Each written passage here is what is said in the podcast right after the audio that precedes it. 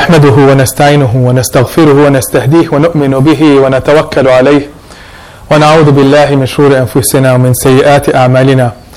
إنه من يهده الله فلا مضل له ومن يضلل فلن تجد له وليا مرشدا. وأشهد أن لا إله إلا الله وحده لا شريك له وأشهد أن محمدا عبده ورسوله بلغ الرسالة وأدى الأمانة ونصح الأمة وكشف الغمة وتركنا على المحجة البيضاء. اللهم صل وسلم وبارك على سيدنا وحبيبنا وقدوتنا محمد بن عبد الله وعلى آله وصحبه أجمعين. In the name of Allah, the Beneficent, the Gracious, the Merciful, I bear witness that there is no deity worthy of worship and adoration and submission except Allah, the Creator, nourisher and sustainer of the heavens and the earth. And I bear witness that Prophet Muhammad sallallahu alayhi wasallam is his final messenger. My dear brothers, my dear sisters, exactly three years ago, September 2015, one of our students uh, from my student community at the University of Maryland, a young man, uh, just about to turn 20 years of age, was in his room. And we know we probably have forgotten the story. I have not. Exactly three years ago, his father would show up from Baltimore, drive to campus from Baltimore, called his son downstairs, and his son would go into the car. The father would pull out a gun, shoot his son, and shoot himself. That right after having killed his own wife in a big home in Baltimore. This is a son that all of us knew. Um, and subhanAllah, brothers sisters, he was about to turn literally 20 years of age within three days. Farhad Siddiqui. And the father's name is Nasir and the mother's name is Zarqa. These are real people. Exactly a month ago, September 5, a woman, thriving, prosperous woman, very highly educated, a helper of the community, looking not only normal, but very successful, an achiever who's out to help the community, to lead, a person that we're actually proud of from the Adams Center community. Strangely enough, one night comes home, brothers and sisters, as claimed, kills her own two children, 10 and 11 years of age, exactly a month ago, then kills herself. In between, brothers and sisters, in between, and I've dealt with some of those cases, we've had at least seven suicide cases of Muslims in this community from people as young as 11. A girl, 11, from, you know, ISB, from the ISB community. Just a few, few, few months ago, we had to deal with that tragedy as well. My question to you today, brothers and sisters, is how many more cases do we need to shock us into understanding that we have a problem as a community, as Muslims? That is not being addressed. How can people that look normal to you and me, normal, it could be here, normal people coming from good families, achieving families, prosperous, have all the means available to them, look like they are not suffering from any issues, end up either killing someone or killing themselves. How can lives like this be lost? I ask you this question. And that's my subject to you and myself today. Something worthy of reflecting on. How many more suicides do we need to be shocked with to understand that this is a problem in our community? And it must have taken a long journey for someone to end up killing themselves. It didn't just pop out of nowhere. Absolutely not. The World Health Organization estimates that there's 20%, 20% of the global population, 20%, a billion people at least suffering from mental health illnesses. Estimations for the Muslim community, the Muslim population across this earth is probably close to 100 million at least. And there's at least, if you have, have gotten exposed to mental health, there's at least 200 mental disorders or mental illnesses that people can suffer from. From things that are very mild to things that are very severe that we all are ignorant of. But this is a definitely a real problem. You know, reflecting on those statistics, how many of us right now are not accepting them? Some people will still argue, and I'm going to tell you we argue for one of three reasons, or because of one of three reasons. Either we do not understand, and we refuse to admit our ignorance. Number two, we might be in denial. Number three, we're shoving it under the rug, brothers and sisters, and we're stigmatizing. Stigmatizing people with mental health illnesses. I ask you a question today. Do you know what stigma means? Many people use the word, they don't understand what it means. Stigma means dishonor, disgrace. Meaning that someone who suffers from a mental ailment, a mental illness, is looked upon as someone who has dis- who's dishonored, disgraced. We're, we're embarrassed by them. We're uncomfortable around them. We look at it as something to be ashamed of. Something to be ashamed, ashamed of, and that's what stigma is all about. If you don't understand what stigma means, I'm going to share with you a thought exercise. Thought exercise to show you the power of stigma. And that it's real in you and me.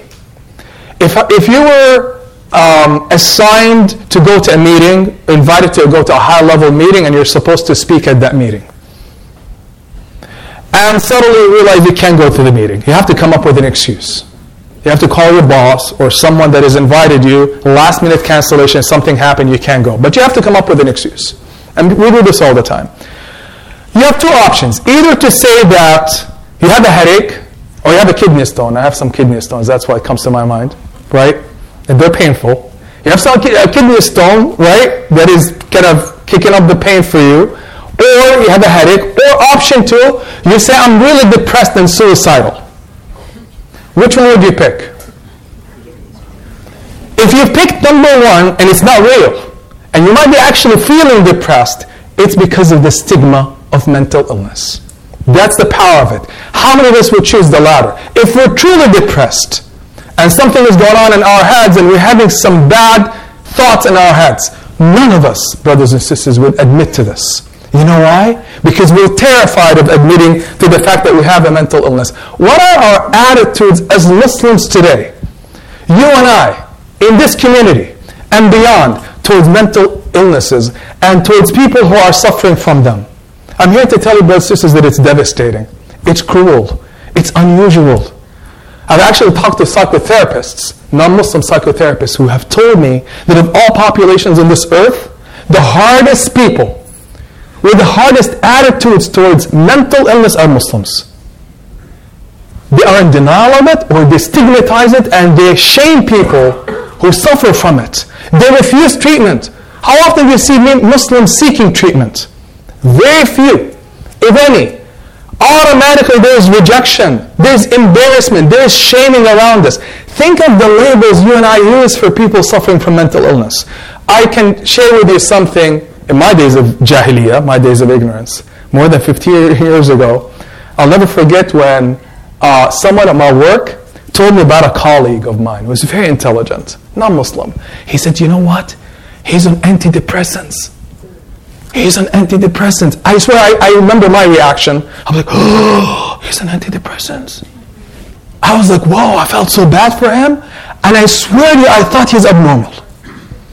And I thought, oh my God, if only he was Muslim, maybe he will not need antidepressants. If only he was Muslim, he will not need antidepressants. I want to ask you today, how many of us have that attitude? And we persist with this attitude, believing that somehow to be Muslim is to be immune from mental health issues. That somehow having a mental health issue is a form of ingratitude, or that perhaps if you have a mental health issue of, of, of any variety, it means that Allah is angry with you. How often do we shame people, brothers and sisters, and call them crazy? At least in our heads, we say something is wrong in her head. Something is messed up with them. How often do we have that in our heads or speak, speak ill of those people who are suffering from issues? Call them crazy, call them weak, call them violent.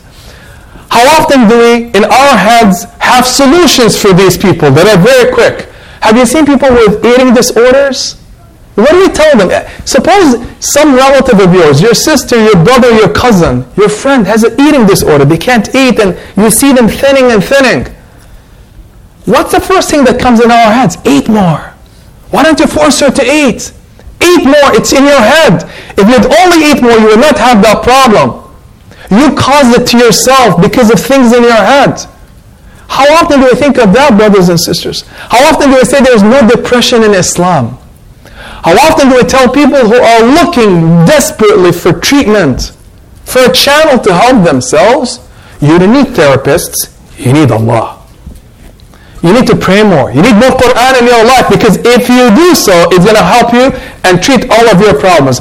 How ignorant, brothers and sisters. We absolutely need Allah in our lives.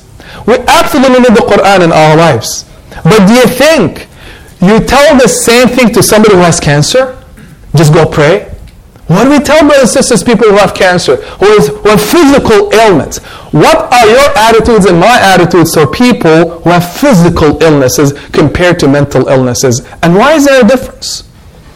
What do we call people suffering from a serious case of cancer who's going through treatment? They're going through chemotherapy or, or radiation.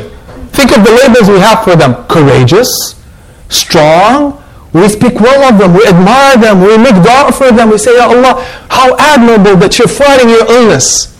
We push them, we encourage them. We suggest solutions for them. We recommend other treatments for them. Isn't it true?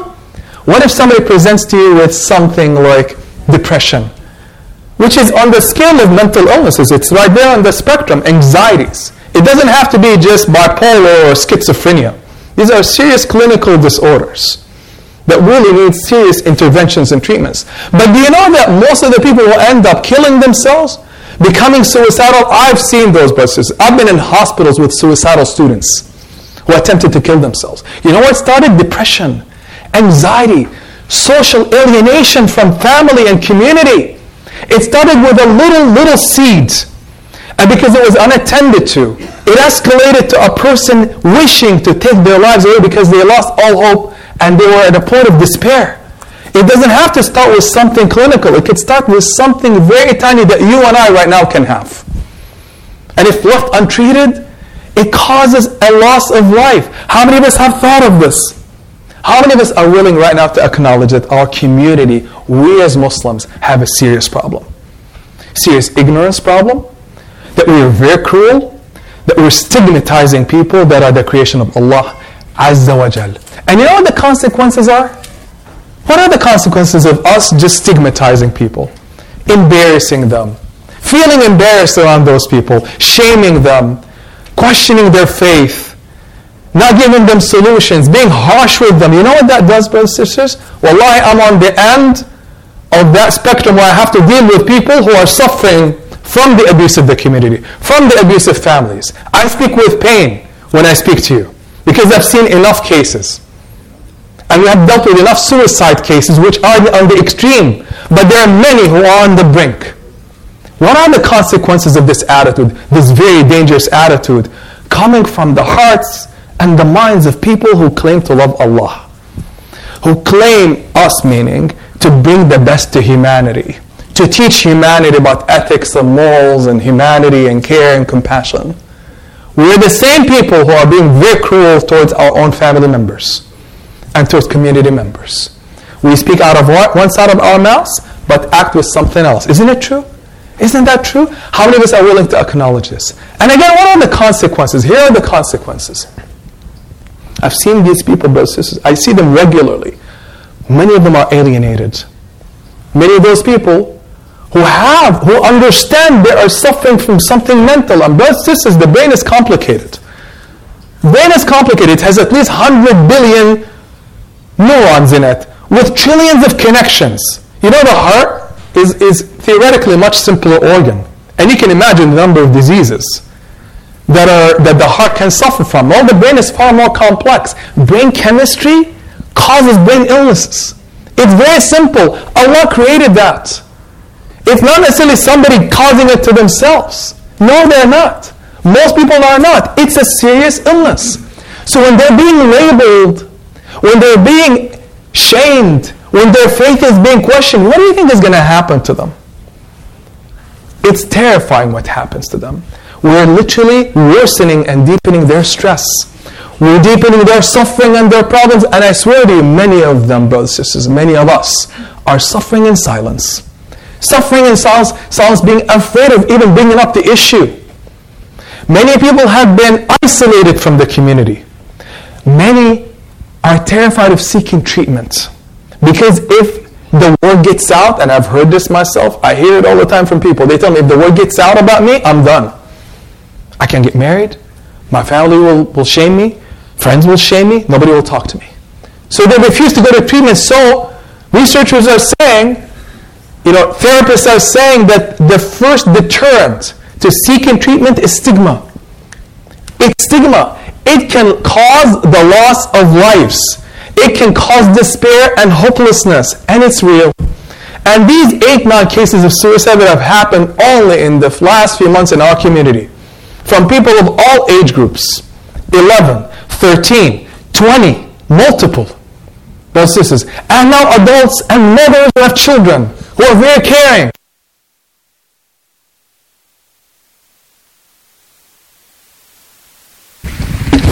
So, brothers and sisters, this is not a joke anymore. It is something very severe, very significant, and this stigma needs to be reduced in order for us to be true to the claims that we have about Allah Azza wa and our faith. And I want to ask you today, what does, what does our faith say about this today? How many of us still adopt this myth, this fantastic, crazy myth, that indeed there is no depression, there is no anxiety, there is no distress in Islam? You know, brothers and sisters, we live in an era where the stress levels are highest ever. Despite all the material comforts that we have, despite the access to education, there are enormous pressures on our youth, on our spouses, on our parents to provide, to keep up with the demands of this day and age. It is extremely hard. This stress causes severe anxieties and can drive people to the brink. I can tell you right now, the counseling center right here, one of the biggest universities, University of Maryland, the counseling center is booked up for several weeks. They don't have an open slot. People of all faith backgrounds, no faith, name it, brothers and sisters, every human being is suffering. And they cannot keep up. And the number one issue that people are presenting with, young people are presenting with, is depression and social anxiety. There's a lot of expectations on them as I said, not you know people who are suffering from mental mental issues, mental illnesses. They don't have to be people exhibiting cases like you know schizophrenia or bipolar, as I as I mentioned earlier. It could be anxieties of life, but it's booked up. I want to ask you, brothers and sisters, do you think your children and my children, our spouses, might not be suffering from the same thing? And again, I want to bring it back to our faith. What does our faith say? It turns out, brothers and sisters, that the preservation of life, which we understand to be the major, one of the major objectives and goals of Sharia, even preservation of life and well being, preservation of emotional and mental well being of the human being. Allah wants you and me to feel whole, to feel good. That indeed, when we suffer and when we experience pain, it's part of the design of Allah Azza wa Jal. Part of the design of Allah Azza wa just as cancer just as headaches, just as, you know, uh, you know, neural disorders, nerve disorders, heart diseases, just as those are a form of a test from Allah Azza wa that indeed mental illnesses are a test from Allah Azza wa Part of the design of Allah so that you and I seek treatment, seek healing. Why is it that Allah Azza wa calls Himself Ash-Shafi? Is it one, is one of the names of Allah Azza wa Al Jabbar, the one who puts the broken hearts together, the one who heals and treats, the one who cures. Isn't it the Prophet ﷺ who said that Allah Azza excuse me, that there is not an illness that Allah has created except that there is a treatment for it? Why did he mention the word dawa? Dawa means seek it. Look for it. There is a treatment for it. He did not just say sit and make dua. He did not just say Open the Quran and Allah will treat your cancer and your headache. He never said that. He said, Indeed, seek the intervention of the Creator of the heavens and the earth because the cure is with Him. But meanwhile, go find the means. But realize ultimately comes from Allah Azza wa Jal. We have treatments going back to His day and age, brothers and sisters. Medicinal treatments for all kinds of illnesses. Why is it suddenly that we cannot treat mental illnesses the same way? It's real suffering and it's a real test from Allah Azza wa Jal. Do you know, you and I know that those closest to Allah, those closest to Allah, brothers and sisters, are the ones who bring healing to human beings, who preserve and save a life. Isn't Allah who said in the Quran, وَمَنْ أَحْيَاهَا فَكَأَنَّمَا أَحْيَا النَّاسَ جَمِيعًا Pay attention to this verse that we love to quote. We love to quote it to non-Muslims, isn't it true? In our faith events, every Muslim, mashallah, has memorized this verse. We want to teach them that, mashallah, we care about saving human lives. We're not like ISIS and the killers and the extremists, right? We want to tell them that we're concerned about the blood of human beings. Same Muslims that might be abusive towards others emotionally. are saying this. Not understanding that when someone is abused emotionally, that their mental illnesses are not being addressed and validated and acknowledged that they're, they're not humanized, they themselves might end up taking their lives away. And when they do so, you and I, are we not accountable? Where is wa man ahya? Whoever brings, and the verse says, whoever saves a life, it's as if they've saved the lives of all beings. One life. Is it merely saving a physical life by protecting somebody from a from a from a you know gunshot or a knife? No, brothers is not not not the only thing. It might be you helping and supporting somebody who's suffering, suffering mentally and emotionally before it's too late. Giving them the safe space, encouraging them, saying, I'm here for you, showing them the love and the affection that they need because they're broken. Because maybe no one around them is giving them that. And I can tell you, there are many who are suffering silently.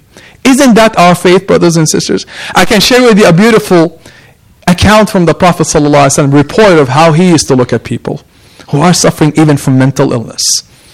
It is reported that a woman, one of the women, one of the people in the community, the early community of Prophet Muhammad actually suffered from a mental illness. People knew this. They might not have had the treatments that we have today. You and I might not know what to do. We might not have tangible solutions for people, but there are things we can do. And I can share with you what Prophet Muhammad did. He was walking, going out, uh, going about his business. You can imagine how busy Prophet Muhammad was. Who's busier than Prophet Muhammad? What's his attitude if somebody presents and they're saying what appears to be what we label as crazy stuff, right? Talking loud, interrupting you, appearing to be, you know, causing commotion and so forth. How do you and I look at them, right? What would Prophet Muhammad do? This woman, while he's walking in the street with others, with others, she stops him. She stands in his way. What would you do? Would you run in the other direction? Would you say, oh, here she comes again? Right? Here comes the, this crazy woman. Let me run. Right? She's, she must be so weak. She's struggling. She causes to herself. She's ungrateful. If she'd only pray more and listen to me. She stopped and she says, I want to talk to you. And he's busy. What would he do? What do you think Prophet Muhammad would do? What would you and I do? He stopped, brothers and sisters, and he said, Absolutely, right now. And then because they were walking in the street, he, he said to her, Pick the side of the street that you want to stand on so that I can talk to you. And she looked, and she picked one side of the road. And she said, I want to talk to you right here. He left everybody and went to her. What did he do? He started to listen empathetically, opened his heart, his mind, saw her humanity. She might have spoken what appears to you and me to be nonsense talked and talked and talked and talked while he's listening, brothers and sisters. Listening empathetically. You can imagine his gaze at her. You can imagine his look at her. Not a dismissive look. It was the look of, I'm here for you. I'm here for you. I'm validating you. I acknowledge you. You're a human being and your suffering is real. Allah knows what she's said to him because nobody knows what she said to him. You know what that means? Confidential. How many of us, when we hear stories, we peddle them out in the community? We say, we say, you know what happened to him? Did you know that they have a child who's such and such and such? But they're not talking about it. Can you believe that they, he went to the hospital? Mental institution? We love stories. You know what's amazing about this report? No one knew what the conversation was. Completely confidential. The Prophet listened and listened and listened. And after she was done, the Prophet asked her, What else? Tell me more. Tell me more. And then he said at the end to her, Do you have any more? Do you want to talk some more? She said, No, I'm done. I'm happy. Then she said she left. He went back, never discussed a thing, brothers and sisters, with anybody about what she said to him. It's completely confidential, safe space. How did she leave? Did he give her medicine? He didn't have medicines to give her. There were no therapists, psychotherapists to help her out. But you know what he offered her? The human support, the presence, the time, the validation, the encouragement, the recognition that I am here for you that you are important to me. You know, but this is what that does to a human being, gives them hope, makes them feel real. It normalizes the condition too. You know what normalizing means? It's no longer looking like it's a crazy thing. It's not an abnormality. When we look at somebody who has a severe health issue, a health, you know, a heart problem, it's normal, isn't it? We don't look at it as something odd. It's another illness. It's a serious illness. When is the time going to come for us to look at mental illness in the same way? It's a real illness, but it's normal. It's everyday life. It's real suffering, and we need to help people who have it before it is too late. We ask Allah Azza wa to make us acknowledge our ignorance and become humble enough to face the problems that we're dealing with and the struggles in a real head-on way. We ask Allah to make us among those who bring others to life and save lives before it's too late. أقول قولي هذا وأستغفر الله العظيم لي ولكم فاستغفروه.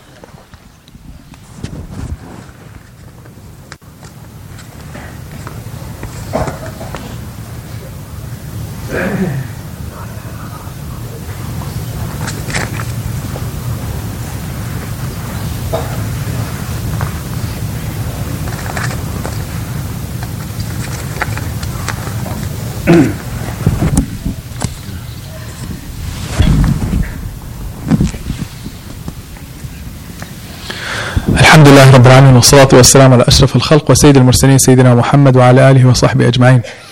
My dear brothers and sisters, Alhamdulillah Rabbil Alameen for our faith. Alhamdulillah for the beauty of our faith, for the humanity of our faith. You know, we talk big. We have big ambitions as Muslims and we complain so much of our suffering. We complain so much of what others do to us. But we're the same people who are inflicting severe suffering upon our own, upon our children, spouses, community members. When is the time going to come for you and me to be among those blessed, the gifts of Allah to this earth who heal, who bring hope? That when people look at you and me, they find that comfort, that they're going to be opening their hearts to you. And how many of us are those that others can't trust, those who are suffering? That when they see you, they run away because they know what you're going to say about them. When is the time going to come, brothers and sisters, for you and I to extend our hands and lift people around us? Here are a few things we can do, brothers and sisters. As I said, number one, and alhamdulillah, we're blessed to be in a community like this, in a masjid like this. This is a very mature, intelligent, educated community. Number one, brothers and sisters, we have to acknowledge again that we have a problem. We can never treat a problem unless we acknowledge it. We have a serious issue in our community. The struggles are real, the pain is real, the suffering is real, and we're losing lives. And there are many people who don't necessarily have to go commit suicide, but they're going to suffer in serious, serious, serious pain, brothers and sisters, for a very long time unnecessarily. And it's all because of stigma. We need to eliminate the stigma. And you know what? It starts with you and me. It's not on Mars. It's not in another city. It starts here. How many of us would leave today saying, I, I am ashamed of myself? That I need to look at Allah and apologize. Apologize for the attitudes that I might have had because I might have contributed to some people losing their lives. To get to the level where we say we have a problem, I need to be the first to break it out, to be bold and courageous. You know, change, brothers and sisters? Most of our problems, wallahi, are problems of mindset and culture. We have a lot of problems in our culture. Seriously, a lot of problems in our culture. Our kids are losing their faith because of these things. I deal with issues of atheism daily. Our kids are losing their faith because they're not finding healing in our community because suddenly Islam doesn't look relevant to them and useful to them. Because when they go to their parents and their community and the masjid, they're not being healed. They say, Why do I need this? I'm suffering, and these people are deepening my suffering. I don't see the value of it. And their well being is not taken care of, so the consequences are very severe. When we question or think and reflect on the issues of atheism and the struggles and the addictions outside, you know where it starts, brothers and sisters? By Allah. If you ask me right now, as a pastoral care provider who deals with people of all age groups and ethnicities and faiths even who are suffering from problems in counseling and in mentorship, I can tell you that it begins with healing. They need to find safe spaces, people they can trust to talk to. Doesn't have to be even a therapist. It begins with somebody they trust. But if you and I are not willing to acknowledge this and feel the humanity of those suffering, and if we label them, we're accountable in front of Allah. Few things to do. Number one, acknowledge the problem. Acknowledge your guilt and my guilt. Number two, brothers and sisters, offer support. There's nothing more beautiful than time. Our kids need time. Our parents need time. Our friends need time from us. The most valuable gift you, can give to somebody is time. But who do we hang out with? People we like. Isn't it true? To have fun. You're not going to become a healer, you and I. Faithful, healers on this earth until we get to a point where we're willing to be inconvenienced. You know what inconvenience means? To get out of our way to be present for those who are suffering. That those that you find discomfort in sitting with, and to say, I'm going to force myself to sit with you. I'm going to force myself to make time for you. I'm going to make time to take you where you need to go. And instead of telling them, go open the Quran and just read it and it's going to solve your problem, sure, remind them of Allah, they need it. All of us need reminders about Allah. Instead of telling them this or that solution, say to them, what can I do for you? How can I help you? Give them hope. Give them encouragement. Wallahi, most people just need a listening ear that is empathetic to validate them, acknowledge them, make them feel good about themselves. That's the best gift you can give, brothers and sisters. And you know, this gift sounds simple, it can be saving lives. The people that have lost their lives that I mentioned earlier did not have that. They did not have that. And you know where it ended up? Isn't it time for us to save lives, brothers and sisters? Saving a life means saving all humanity. How beautiful is that? How beautiful is that, brothers and sisters? Alhamdulillah, last week, there's an effort even being launched here in a local community, an organization called Ummah that I work closely with, to address mental health issue. Another, inshallah, effort on the ground. There are many other efforts that are taking place to educate the community and raise awareness. We're doing a lot, brothers and sisters, on the ground to help our children because they need the healing imme- immediately, before anything else, before we lose them. And maybe they will be living their lives, but they have lost their faith. What is faith worth to you and me? Brothers and sisters, help us out, inshallah. Spread the word. Have conversations with your children before it's too late. Have conversations with your community member, members. Be the trailblazers. Be those courageous voices that challenge what's happening, despite the friction. May Allah use us for good. May Allah make us a source of healing and encouragement and hope for those who need it. May Allah make us among those who extend our hands and our voices and our eyes and our hearts and our souls to lift the lives of others. May Allah make us among those who acknowledge their guilt, to humble us, to make us understand the problems that we're dealing with. May Allah make us among those who save lives. May Allah save lives. May Allah save our brothers and sisters in Indonesia who are suffering right now because of the disaster that is afflicting them. In Rohingya, may Allah save their lives. May Allah heal them. May Allah have His mercy on them. May Allah Azza wa Jal heal all those who need the healing. May Allah Al Jabbar Al Shafi grant His healing and His medicines to all those who are suffering. And may Allah use us for that purpose. Allahumma ameen, Allahumma ameen. Allahumma aghfir lana warhamna wa'afu anna wa وتولى أمرنا وأحسن خلاص. اللهم اشفنا يا الله اشفنا يا الله ارحمنا برحمة تغننا بها عن رحمة من سواك. اللهم اجعلنا من الرحماء اللهم اجعلنا من الرحماء. ارضى عنا يا الله وأرضنا وتولى أمرنا وأحسن خلاصنا. واجمعنا برسولنا الكريم محمد صلى الله عليه وسلم. وحسن أولئك رفيقا. اللهم صل وسلم وبارك على سيدنا وحبيبنا محمد وعلى آله وصحبه أجمعين وأقم الصلاة.